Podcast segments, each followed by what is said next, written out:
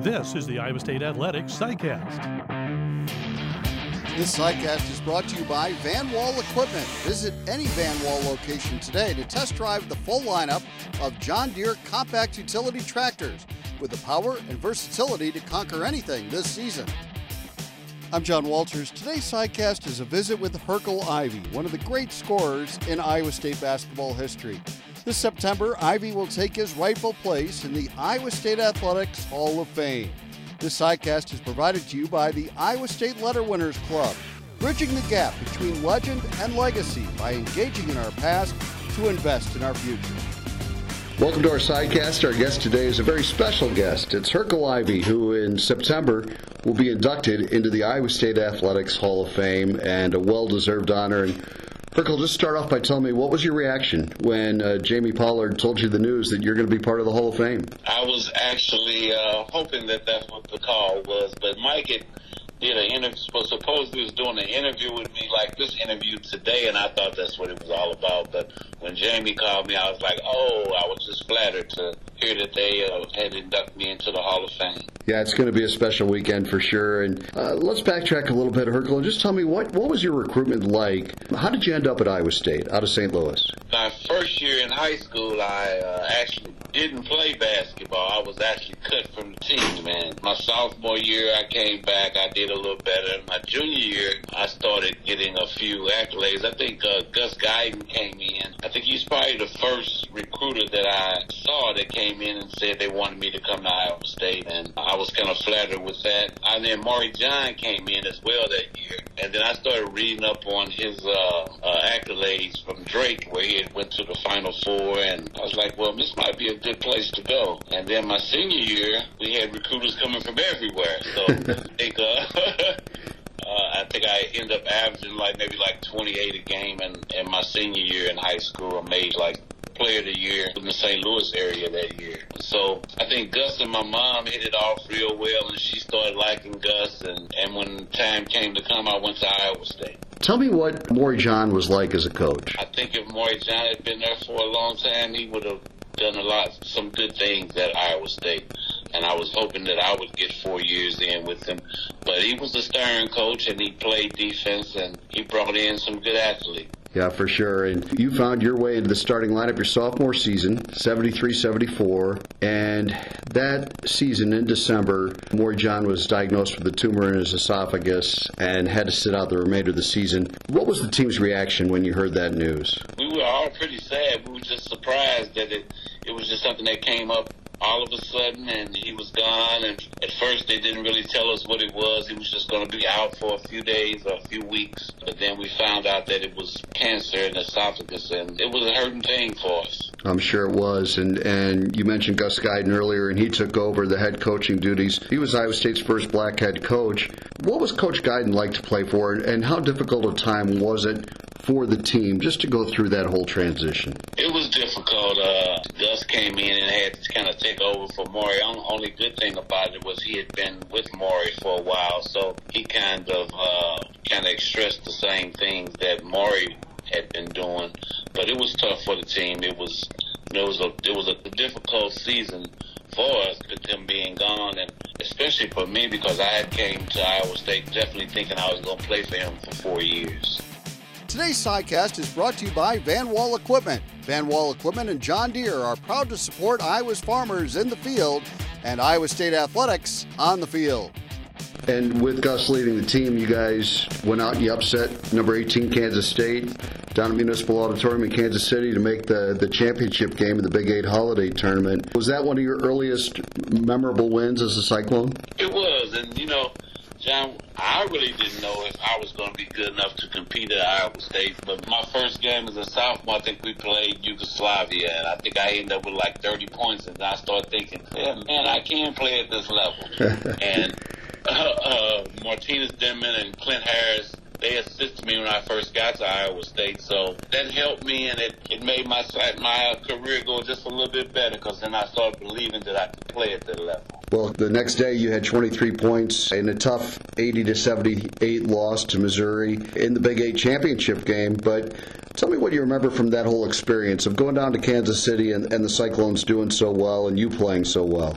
You know, I think Kansas City was our spot. We had, I mean, I think every year I was there, we did really well. We got to the championship games. At least the first, my sophomore and junior year, we did well, and I that was a good experience for me as a Cyclone on the big stage and all the people there, and so I think that was one of the big big stories of my career. That's those Kansas City uh, trips at Christmas time. So that January, you had 18 points, and you guys blew out Iowa in Hilton Coliseum in front of 14,800, biggest crowd ever in Hilton Coliseum. Tell me what the environment was like for that game.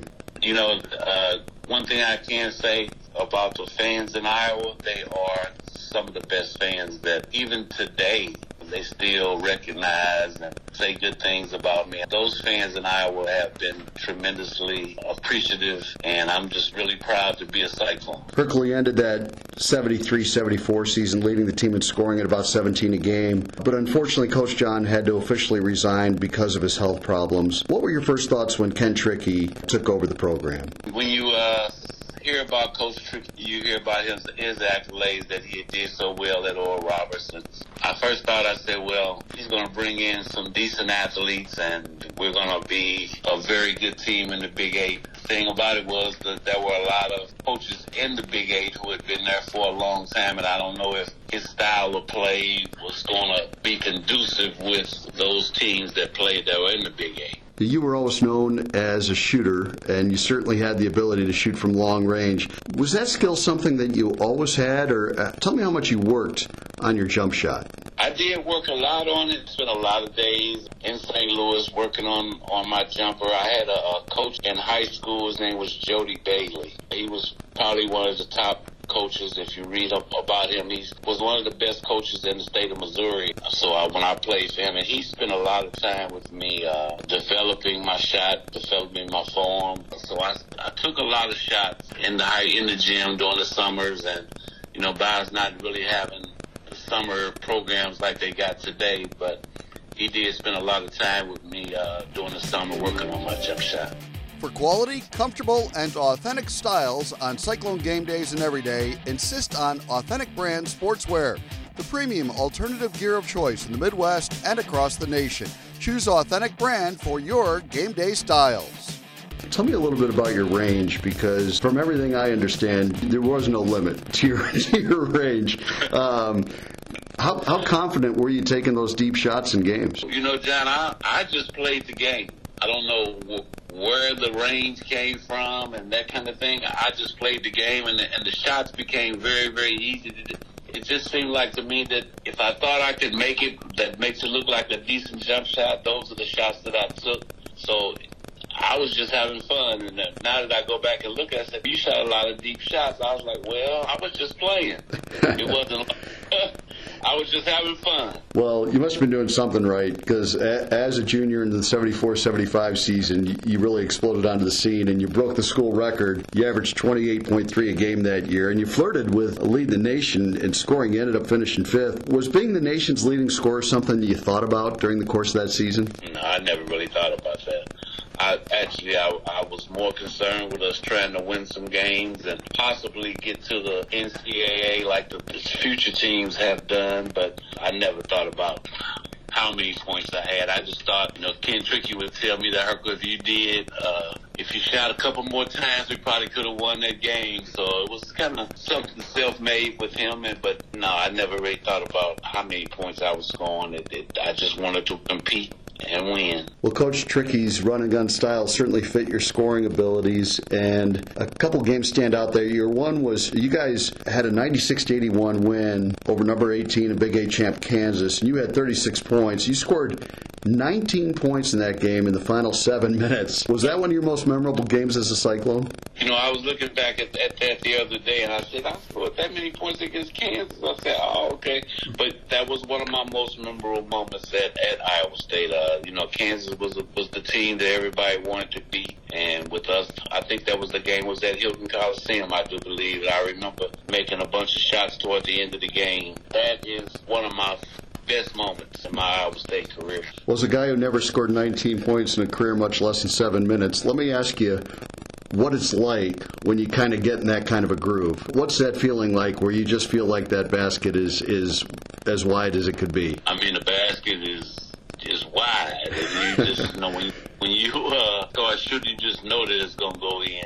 And once I got in the groove, most of the time when I got got that feeling, I, I was pretty much deadly. That's for sure, because you had uh, 10 30 point games in 14 Big Eight games, by the way, in uh, that 74 75 season. And the biggest day, 43 point outburst against Colorado and a big win for you guys. And you broke school records for points and field goals in that game. Tell me what you remember from that game against Colorado. Colorado game, I, I, I think I was in a zone, and I think I remember hitting about, I think I hit around 19 field goals that game. That's correct, yeah. And that was just an outstanding feat for me. I always try to score as many as you could and as you can, but it was a it was a wonderful day and a great feeling afterwards to see that you that I scored 43 points in one game. Well, you were named first team All Big Eight, which is a great honor, an honorable mention All American as a junior.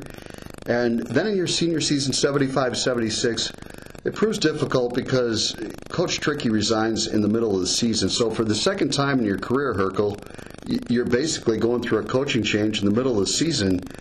How tough was your senior season with all that turmoil surrounding Coach Trickey? We kind of figured that Coach Trickey was going to be out, but you know he's with with how the how, how our season was going. So we, we, we, we definitely figured that he would be on the outs that year.